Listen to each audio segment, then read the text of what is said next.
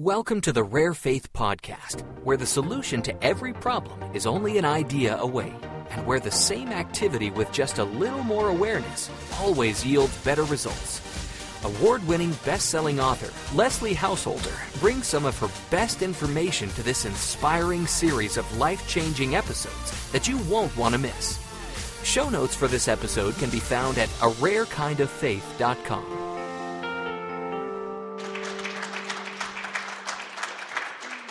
My name is Leslie Householder, and this is the Making Sense Out of Setbacks class.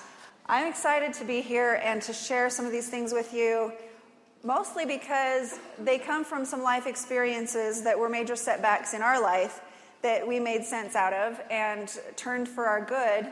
And part of that good that has come from it is the ability to share with others and let our pain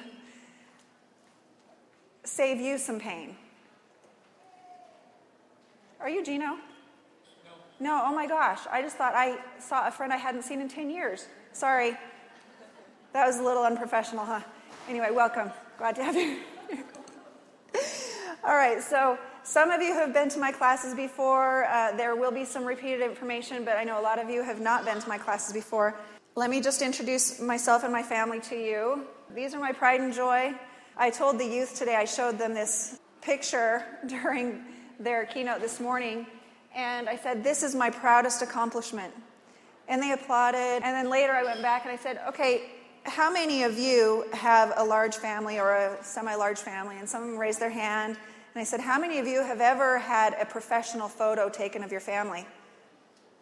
You know, they raised their hand. And I said, How many of you agree that that was probably one of the most nightmarish days of your life?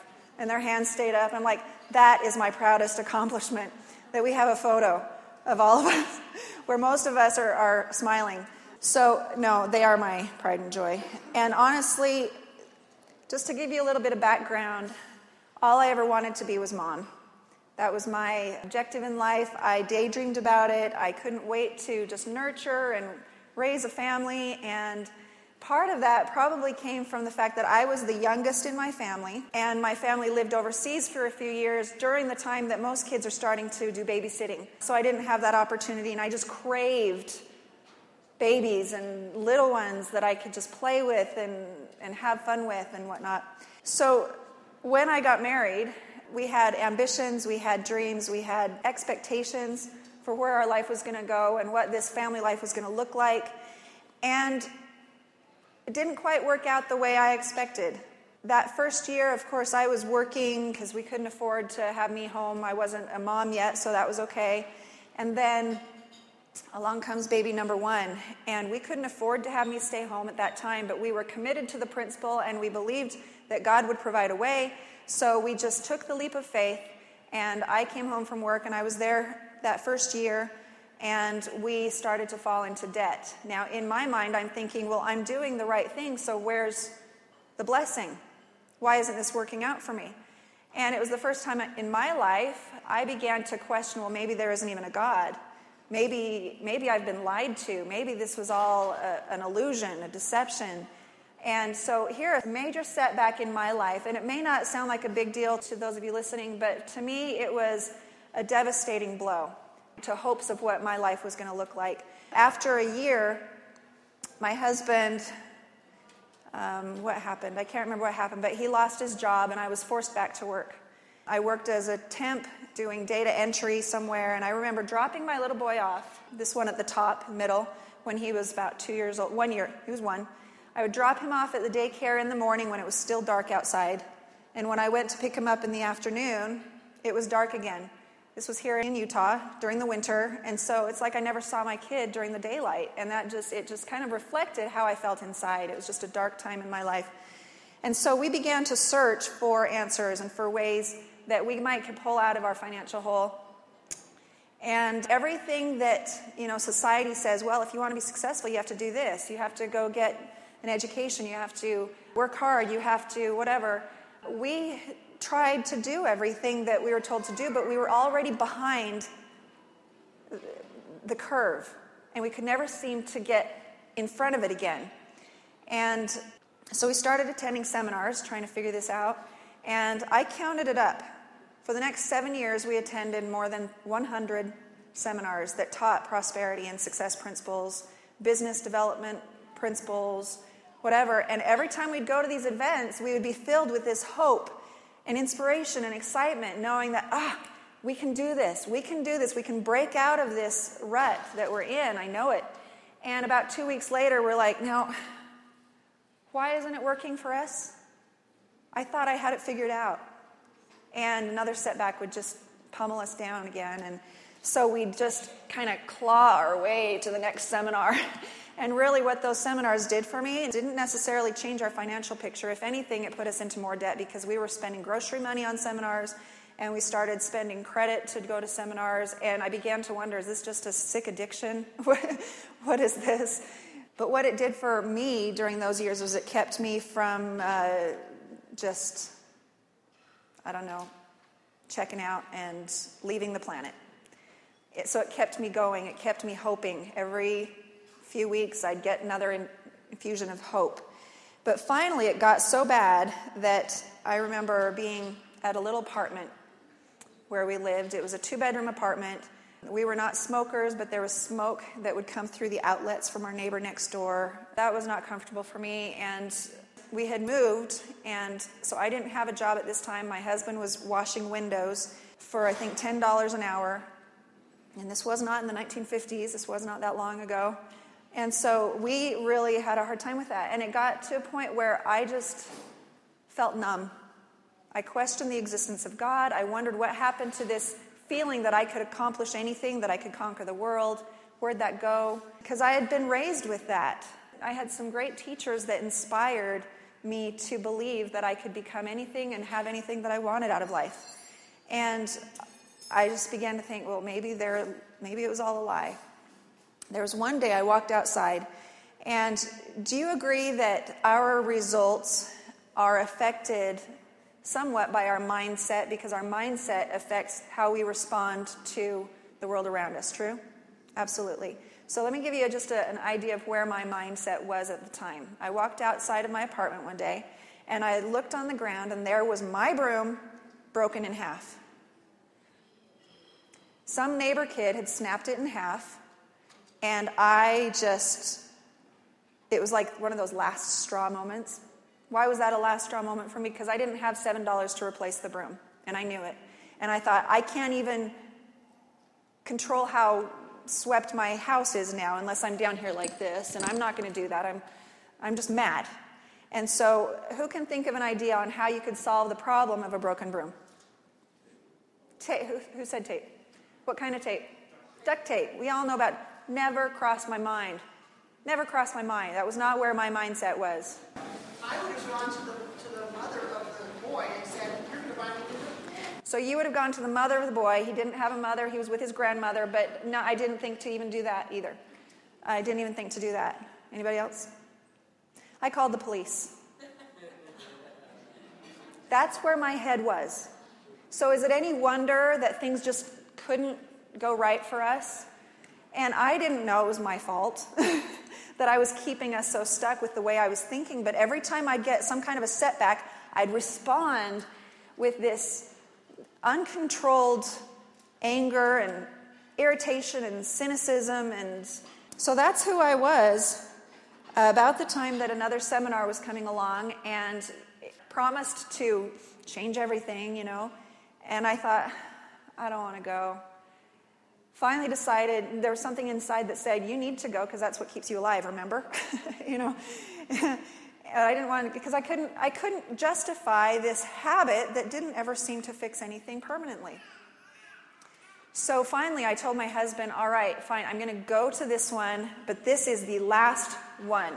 If something doesn't change after this one, I'm done. Go as many times as you want, do your thing, but I'm just going to have to figure out how to be happy the way things are. That was the one that made all the difference. I think God knew what was going on with me, and He, he showed me some tender mercy that day and he sent a teacher, a mentor, who taught me something that helped me understand how my thoughts were affecting my results. I'm going to share with you the diagram that he shared with us. So here's the um, apartment where I came out and called the police on the kid who broke my broom. Behind that wall is a little patch of grass about the size of this area I'm standing in, maybe a little bigger.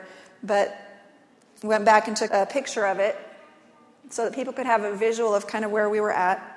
After we learned these principles and started applying them, after three months, we tripled our income. And I'm not showing you this to impress you or anything. This is the house that we're in right now. The reason I show you this is to show you the difference that a switch, an adjustment in your thinking can make. I could have done this if I had used these principles to show going from overweight to healthy. It doesn't matter what it is I'm showing you. And it's not to me about money. We've had plenty of setbacks since then. I just want you to know that there is a difference. And this is the diagram that he shared with us. This model of the mind, it's a visual representation of how our mind works. This was originally developed by a man by the name of Dr. Thurman Fleet. He was the founder of concept therapy in the 1930s. And he splits up our mind into three parts our conscious mind, our subconscious, and our body. Conscious part of our mind is the part of us that has awareness. It's also the part of our mind that adds meaning to the data that comes into our mind. For example, I go outside, I see a broken broom that data input is just a picture of a broom. There is no meaning behind that image until I assign meaning to it. I decide if that is a good thing or a bad thing by my choice on how I view it. But fundamentally, there is nothing good or bad about this pole that's on the ground, right? It just is what it is. How I respond to it, and that response is a conscious choice that I make that either assigns a positive or a negative meaning to it. For example, if I were to say, Would it be good just think about in your life would it be good if I were to give you a ton of gold? What if I just put a ton of gold right there with you right now? Would that be a good thing or a bad thing? Depends. What if you're in a rowboat? Okay, so what happens is relative. Whether it's good or bad, it's going to be relative. The conscious part of your mind is also the part of you that has the ability to accept or reject ideas. As I'm talking to you right now, you're, you're discerning whether or not it fits your belief system, whether or not it makes sense, whether or not it's logical. And if you don't believe that it is, then you're going to kick it out. And that is a function of your conscious mind. It's also the part of your mind that has the ability to create a new idea. So, for example, these children downstairs in the Love of Learning uh, classes, you, you give them a crayon and you ask them to put something on the paper, they're not going to look around and wonder what the right answer is. They're just going to go to town and create a whole new idea, and that's a function of the conscious mind. We also have that ability, but it usually lies dormant in adults. Subconscious part of your mind is the part of you that controls your automatic life sustaining functions. Its job is to keep you alive. It keeps your heart beating all day long. It keeps you breathing through the night. It helps your cells divide. It handles all those things that you don't have to think about consciously. Thank heavens that we don't have to put on our daily checklist beat your heart, right? I need to remember to keep my heart beating. If we had to remember some of these functions, we would not be here. So it is a part of you that keeps you alive. Uh, this part of you does not accept or reject ideas, it only accepts ideas. In other words, if you're in a movie theater watching a horror, horror flick, and as the viewer, it appears that your life is in peril in this scene, your subconscious mind does not reject the thought that this is not reality. Consciously, you're saying this is not real. This isn't real. This isn't real. This isn't real. True? Subconsciously, your heart is beating faster. It is supplying adrenaline so that you can flee the monster. So your subconscious mind takes the data in. It has not filtered, it has not judged, it accepts it, it sees it as danger, and it triggers its job to help keep you alive. Fascinating, really, when you think about it. The subconscious part of your mind is also the part that responds to your thoughts that are charged with emotion. Your thoughts that are charged with emotion. In other words, if you are emotionally charged about something, it is a command to your subconscious mind that says, This is very important. Pay attention to this. This is very important. Let's talk about the body. This is a tool of the mind. That's why it's included in the mind model. The body is your physical tabernacle that is a tool of the mind. This is the part of you where your health conditions show up, uh, where your behaviors are manifest, and it's also the part of you that takes action. That's where you, you, you, speaking is an action, moving about, doing things are actions. What's interesting is that there's an author by the name of James Allen who wrote a book called As a Man Thinketh about 150 years ago. And he said that the outer conditions of a, a, person's life will always be found to be harmoniously related to his inner state. Men do not attract that which they want, but that which they are. So, according to James Allen, with this mind model, as a man thinketh in his heart, so is he whatever's going on in the subconscious mind is actually going to control the kind of results that you have, no matter what you're thinking consciously and no matter what you do action wise. So that's kind of the basic premise of this whole thing. But here's why we get stuck when there's a setback. Here's why we find ourselves not getting the kind of results that we want in our family life, in our business work. It's because we have these five senses we can see, hear, taste, touch, smell. And uh, I put them up on top of the head as little antenna to represent the intake spot for this data. So let's suppose you have in your subconscious mind an idea or a thought, and I'm just going to talk from my experience, from where I came from. I believe I had a program in my subconscious mind that said, Money is hard to come by, we're always broke. Money is hard to come by, we're always broke. And it was a program that ran. And so anytime you gave it data, it would process the data and it would help support evidence to prove that I was right. And so that X in the subconscious mind represents money's always hard to come by or we're always broke. Whatever the thought is, it's going to move me into a state of being that feels anxiety when money is tight. I might hold back from taking a risk that looks too risky. It influences my actions because of that fear. And then as a result, I'll get results that reflect that original paradigm. Here's why we stay in bondage, though. We look at our results. We have those results in our, in our world. We can see what the checkbook says. We can see what our relationships look like. We can see ourselves in the mirror if we're concerned about our health. And we take that information in through our five senses and it causes us to think about the way things are consciously. We start thinking about it, we start analyzing it, we start picking it apart. And so, as we think about it consciously, there are two factors that determine the kind of programs that will run in your subconscious mind. And remember, it's important to know which ones are running because if we want to change our results, we've got to change the program that's dominant. Um, and like on a computer, there's, there's a lot of programs on my computer that don't run. They're just kind of sitting dormant because they're not activated. I can open them up and activate them, or I can shut them down and let them just be a file. And those two things that determine which ones will run are thoughts that are repeated often or thoughts that are charged with emotion. So if that's the case, the question is, is as you've taken that data into your conscious mind, how do you feel about that? What you're perceiving. In my world, I was looking at the broken broom. I was looking at the darkness when I'm dropping my kid off at daycare. I'm looking at the physical data that supports this belief that things are always hard. And I would think about it consciously, and then I would get very seriously emotionally charged about how it was. I'd get angry, I'd get frustrated, I'd have despair, I'd throw tantrums, I'd cry. I had no coping skills. And what I didn't realize is that I was giving my subconscious mind a command.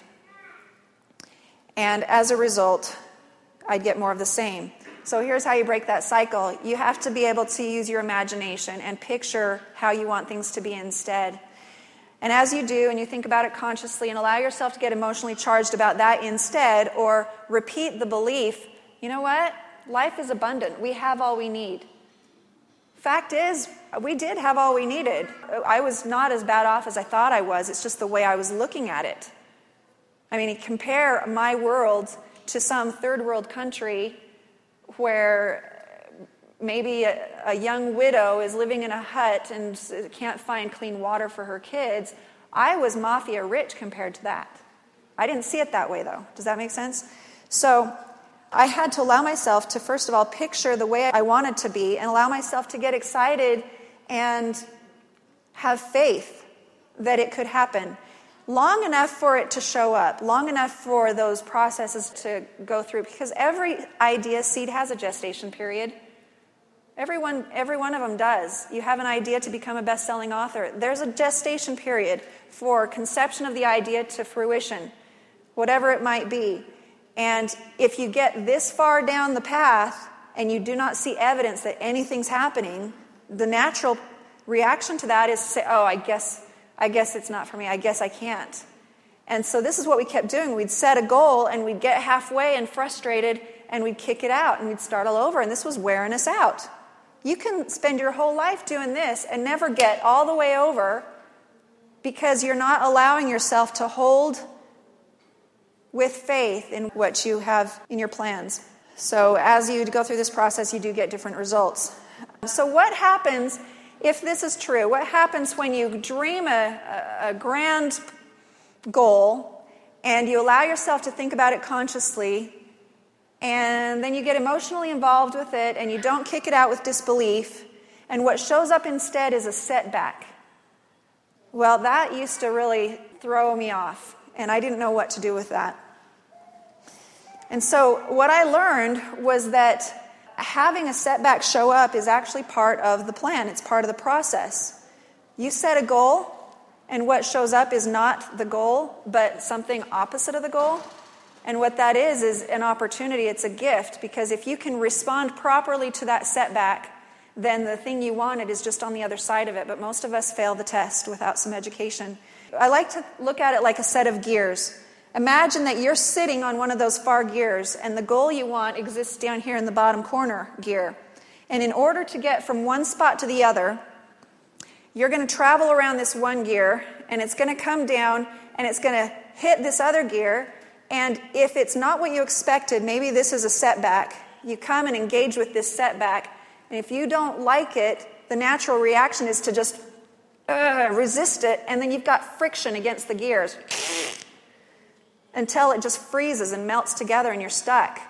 On the other hand, you come around, you set the goal, which starts the gears turning. You set the goal, you come around, and as soon as you hit the setback, if you're like, huh, interesting, where's this going to take me? And you allow it to move through your life with an open mind.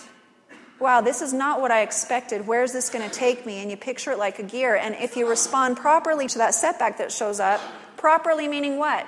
What does it mean to respond properly to a setback? Any of you have read Hidden Treasures? You have an idea? I think it would be to not allow your brain to go back to the old belief system. To not allow. In like ride the gears. Ride the gears. Let's go back to this picture here. When the setback shows up, to stay focused on where you're going.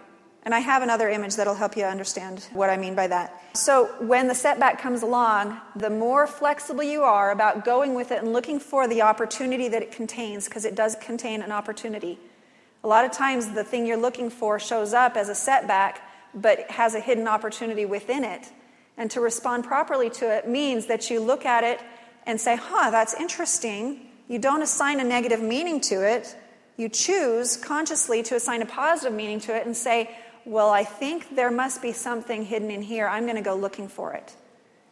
When you approach a setback that way, you'll find it. Seek and ye shall find. And in fact, I've found that the more catastrophic the setback seems to be, in some ways it's a little easier to, to kind of hope for some grand thing out of it. It's, it's when you bonk your head on the cupboard that it's hard to look for something good. You know, it's the little things that get to you. Take a look at this. There was one day I was facing a really tremendous setback, and I felt like my whole world was turbulent and just going crazy, and I couldn't see straight, and I just wanted it to stop. And in that moment, this picture came into my head, and I had to go looking on the internet to find one that actually represented what was in my mind. But this kind of a picture came into my head of a surfer sailing through a wave tube. And I felt like, man, I feel like I'm in the middle of this turbulent wave tube. And what I want to do is I want to turn to the tube and say, stop, just go away. But what would happen if you tried to do that to a wave tube? Oh, yeah, you're toast. So the best thing to do when you're riding a wave like this is to focus where? Straight ahead, where you're going. Let the world churn around you. Stay focused on where you're going because it's the wave that is propelling you. Without the wave, you'd be sitting there. And in fact, uh, surfers who really love what they do, they go looking for the biggest, baddest wave they can find. And, you know, I've heard it said that those who want to make the most progress in life are willing to take on the toughest challenges because they know that it's that challenge that will propel them. And here's a visual representation of how that works. Now, here's the life we think we want. We just think we want it to be smooth and no turbulence and just easy and whatnot, but I like to call this shark bait. Um, I don't know how long we could really stand to sit there without getting antsy. It's the change, it's the drama in our life that makes us human, and as we learn to deal with it, great things come from it. Say you have this setback, you take it in, you're looking at what it is, you think about it all the time, and you get emotionally involved negatively with it. In other words, you feel bad about this setback. That's going to put you into a negative state, and you're going to end up with negative results. On the other hand, if you use that filter to recognize that you do not have to accept the idea as you perceive it, but instead dream about how you want things to be instead. Picture it, stop, and put it on the screen of your mind. Put it there. And I'm serious when I say that because I heard that for seven years from all these seminar people saying, picture what you want, dream big. I'm like, yeah, yeah, I got it. But what, what do I do? Picture what you want, dream big. Okay, got it. Yeah, I get it. I know. Yeah, yeah, yeah, yeah, yeah. What do I do? Why isn't this working for me? And the answer was always picture what you want. And it was finally, I was like so mad at the world, so tired of these seminar speakers who had my money telling me that I needed to picture what I wanted. I finally just said, all right, fine, I will. Fine, I will. I'm going to go, go to bed. I'm going to check out. I'm going to close my eyes. I'm going to pretend like I do not exist. And I'm going to go live in a fantasy world somewhere else. and in the back of my mind, I'm thinking, Leslie, has it really come to this? Are you really that bad off that you have to resort to fantasizing? And so I'm beating myself up for this exercise. It wasn't an exercise, it was an escape. And after a little while, you know, you can only do that so long, but I imagine myself being in a home of our own. I imagine having freedom to be with my kids and just do other things. And, and I actually started to wonder, well, I wonder what that would feel like. I mean, it was such a foreign experience to me. I hadn't lived it. I had to wonder, what would it feel like? And so while I'm sitting there picturing it, it wasn't just like picturing myself watching a movie of me playing it out. It was like me being there in the house with the children coming up behind me and running in the room, and I'm holding groceries, and I'm, I'm literally trying to pretend like I am there so that I can answer the question how will it feel when? How would it feel? The answer to a question like that is nothing more than a feeling. You can't say it would feel great, G R E A T, because that's not a feeling, that's a word. How do you answer a question with a feeling? The only way you can is through feeling it. You have to feel it. And the reason you can create that kind of an experience for yourself is because your mind, your subconscious mind, cannot tell the difference it can't distinguish the difference between an experience that is real or imagined. It doesn't know the difference. That's why you can totally fantasize through an experience and your subconscious mind will trigger responses. I mean, you can imagine the train wreck at the end of the month that's going to happen if you don't solve the financial problem. You can be imagining that and the phone calls that you're going to have to deal with and everything else, and your subconscious mind will cause you to perspire. It will get you this anxiety. Your heart will start to contract. And those are all physiological responses to an image that it thinks something bad is really happening to you right now, and you're only imagining it. And so we use this process for our advantage. And so that day that I was imagining how think, what would it be like to have that kind of a life, when I was done, I was like, oh, back to my world. And a year later, we were living that dream. After seven years, all of a sudden things started changing and we were living that dream. The thing is, is I did not know at that time that I had done anything to change me. I didn't know that by changing me, all of a sudden, opportunities coming our way, I would recognize that one as, oh, that's what we need to do. If I'm in the wrong state of mind, it'll come by and I won't even recognize it for what it is. Or I'll be afraid of it because it's not quite in harmony with my subconscious mind. So it's really important to change your own state of being through this imagination process. So as you do that, you think of a new idea You can assign a positive meaning, get excited about the setback, even. And the reason you can be excited about a setback is because there is a law of polarity in all things that says every, every circumstance has good and bad in it. Every bad circumstance has an equal, a seed of equal or greater benefit, as Napoleon Hill said. And so, in other words, if something is really catastrophic, then on the other side of it, there's something amazingly tremendous.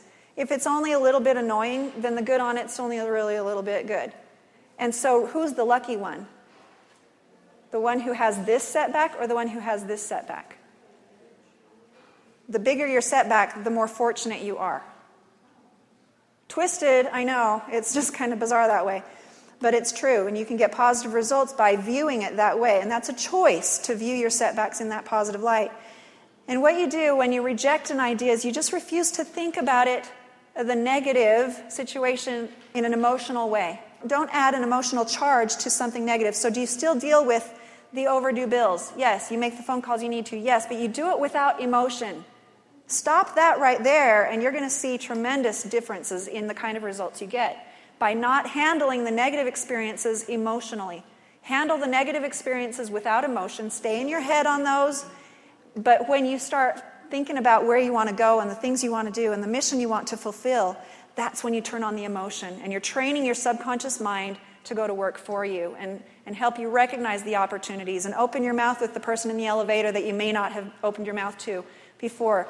It's, it's, that, inner, it's that inner knowing that is at your disposal as you allow these processes to work.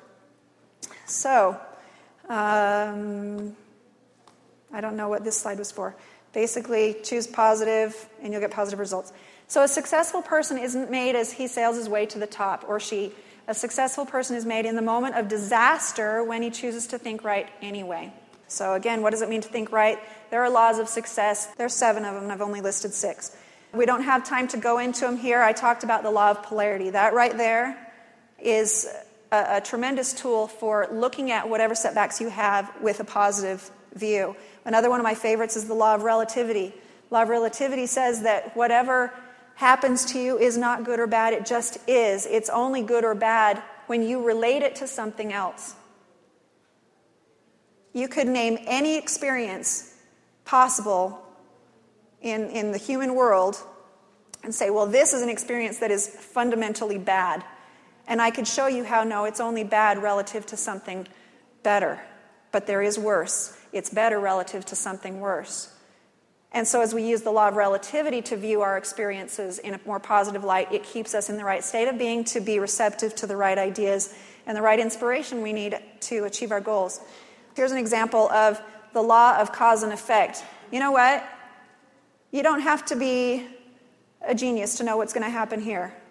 These two women are looking inside a bakery and said, Let's just go inside and see what happens. your choices are going to determine your results, and, and the results become predictable based on those choices. All right, so here's what you may not know.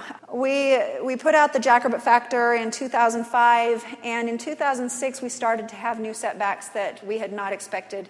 Here I am, the Jackrabbit lady, teaching people prosperity and and people are writing me letters from all over the world that are saying, Look what your information has done for our life, and this is what we've accomplished, and these are the great things that have happened.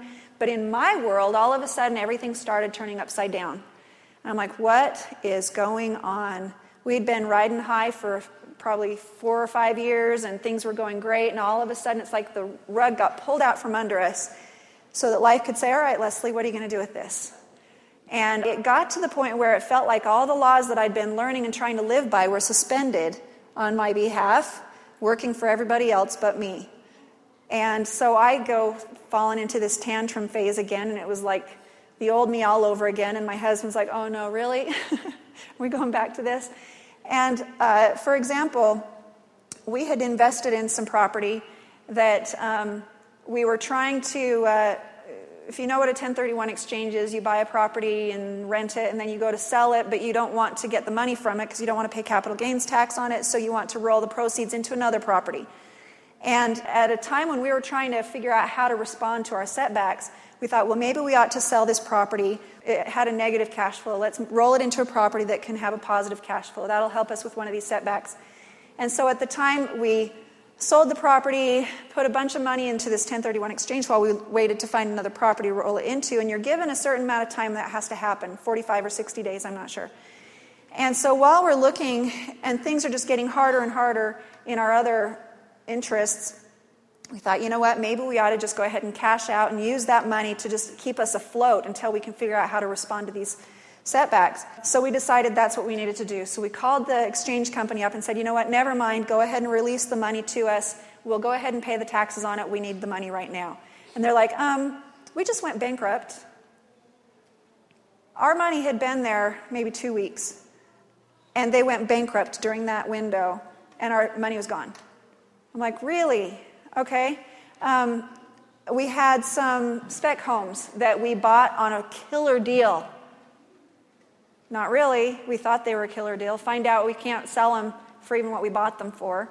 And so we carried them for a year, putting out $5,000 a month just to hold this empty property. And that was a setback that, I mean, we were eating into savings, trying to keep our credit good. I mean, it was just a mess. Trevin, what was the investor funding? I don't remember that one. Oh, he started working for an investor, helping people prevent foreclosures for their homes.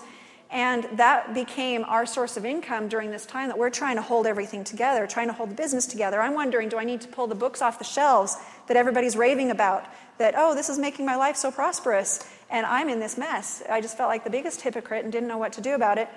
And so his investor funding dried up. And so he was out of that position. Our air conditioning, we lived in Arizona. This was in the summer, and our air conditioning was out of commission for six weeks out of that summer because it would break down. We'd call them up. They'd say, well, we'll be out there on Thursday, which is like a week later. They'd come out, they'd fix it, it would be broken, call them back, they'd come out a week later. In the summer, if you want your AC fixed, there's a backlog. A lot of people need that because it's almost unbearable when there's 120 degree temperatures or whatever.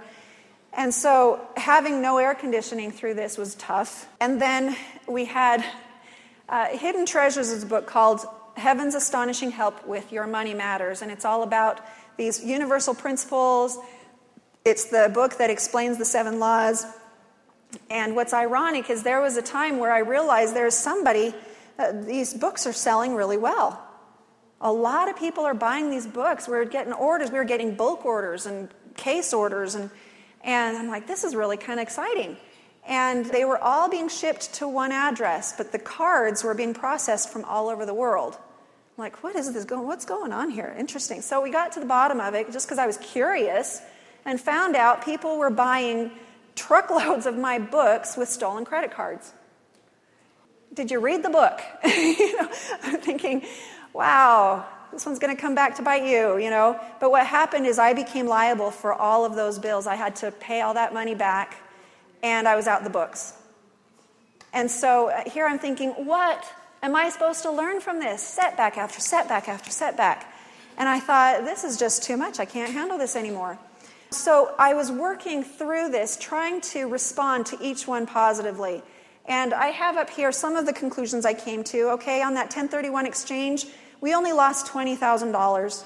There were people in that bankruptcy claim that lost $10 million, $3 million, their life savings. There was one man who was a paraplegic, lost everything.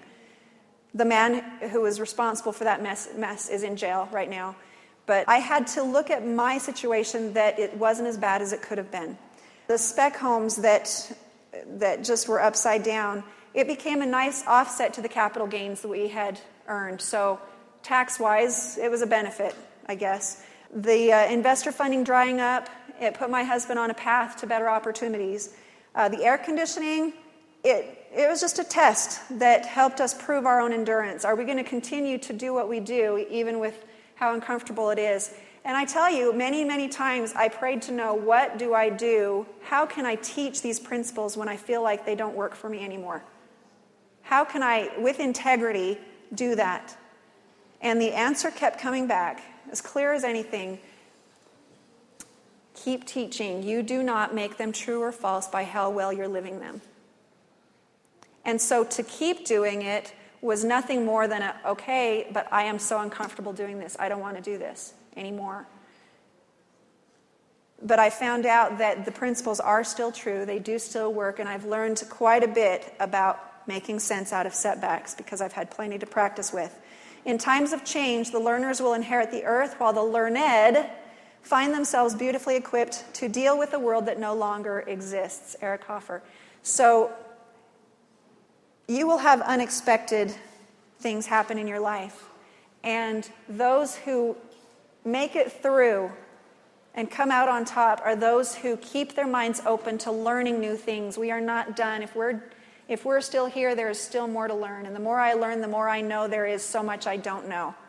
And every experience gives me more knowledge and more wisdom and more understanding. So the only constant thing we can depend on is that there will be change. That's the only constant we can depend on, and it's not always pretty. Um, I don't know if you can read this. This is a, a, boardroom, and it says, As you both know, here at Frump, Cuddle, and Howson, failure is not an option, so that only leaves blame. And that's what we wanted to do. We wanted to blame other people for our problems. We wanted to blame the, the crook who did the 1031 fraud. The, we, we wanted to project our blame to someone else. And I realized that, you know, with what I teach, I know that there has to be something that I either need to learn or something I'm not quite doing right. And so, as my mind was open and pondering these questions, and let me just check the time again. Okay. I had the most horrific setback that I could have imagined at that time. This is my daughter Bethany when she was just between two, three years old. And is she cute or what? Yes, she's cute. There was one day I was working upstairs in, the, in my office, and my son came running in, my five year old son came running in and yelled, Mom, Bethany's lips are blue. Like I could take anything else right now. And so I bolted down the stairs. I don't think I even touched the floor. I was down so fast I knew she was out at the pool. And so I went out and she was lifeless. My son, my seven year old son had pulled her from the pool, and I ran to her and I, I, I picked her up she was she was blue, and I um, I tried to give her the Heimlich. Well, the first thing I did was I picked her up and put her over my knee to like pat her back because my children, when they're babies and they're not breathing, that's the first thing you do is you try to see if they're choking on something. Well, she wasn't choking on anything; she had drowned, and so I did that. It didn't work. I put her down on her back, kind of hit her head on the deck a little too hard, and she didn't complain. How I wish that she could have complained. Have you ever wished your kids could complain? Law of relativity, right there.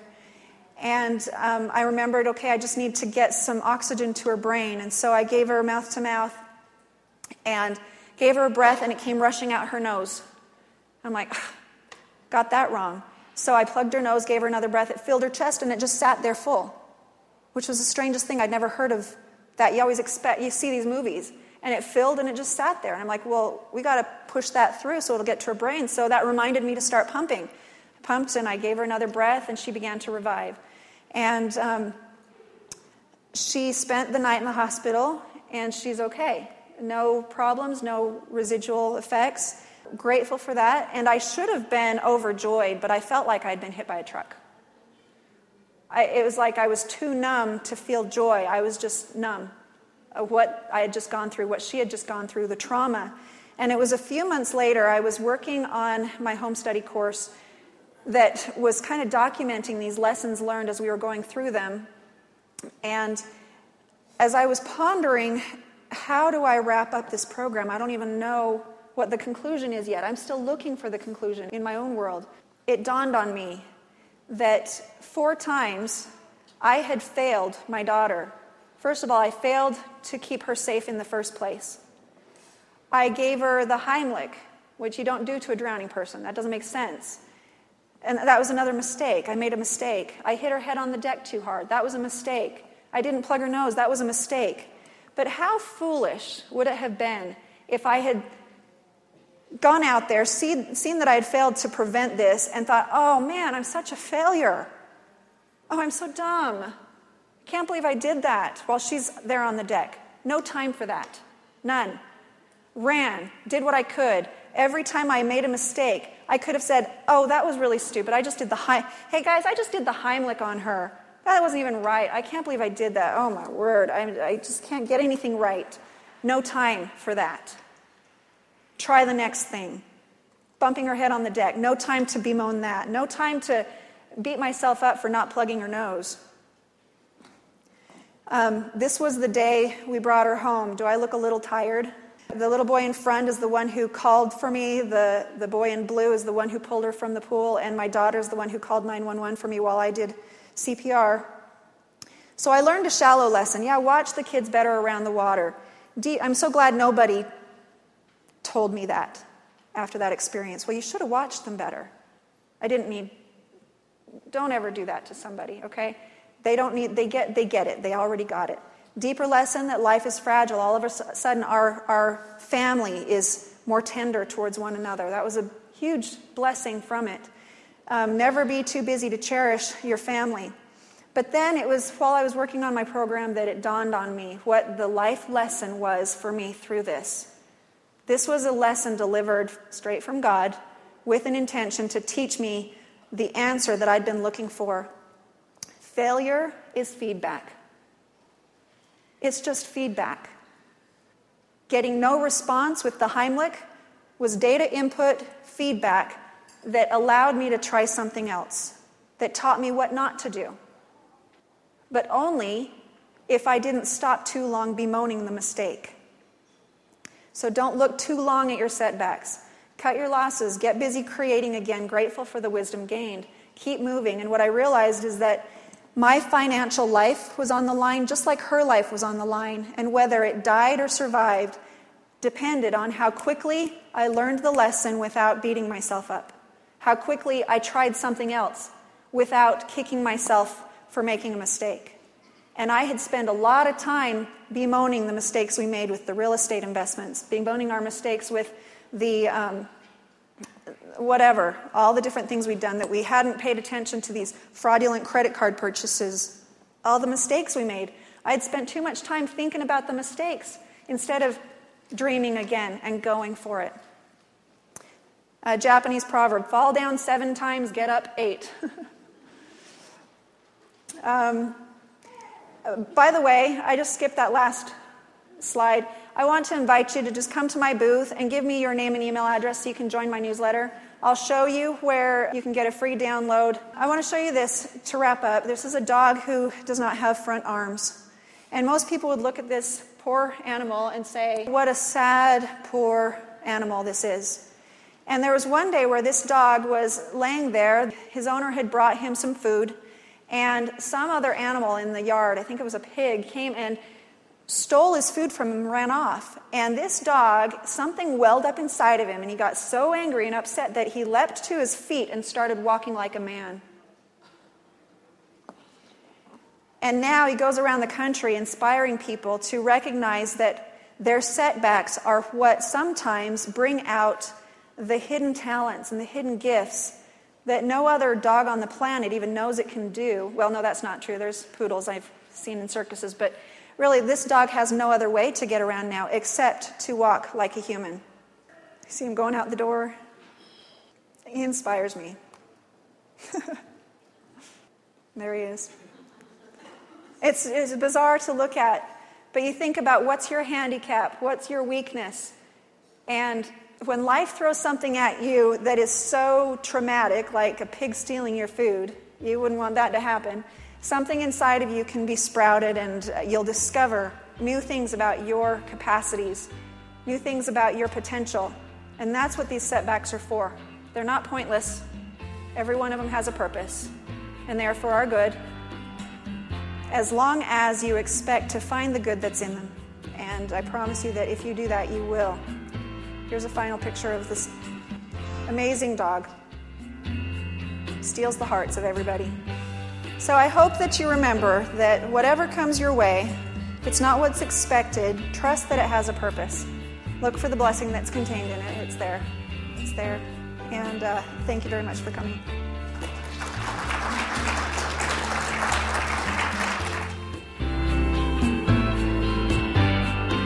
This concludes today's episode of the Rare Faith Podcast.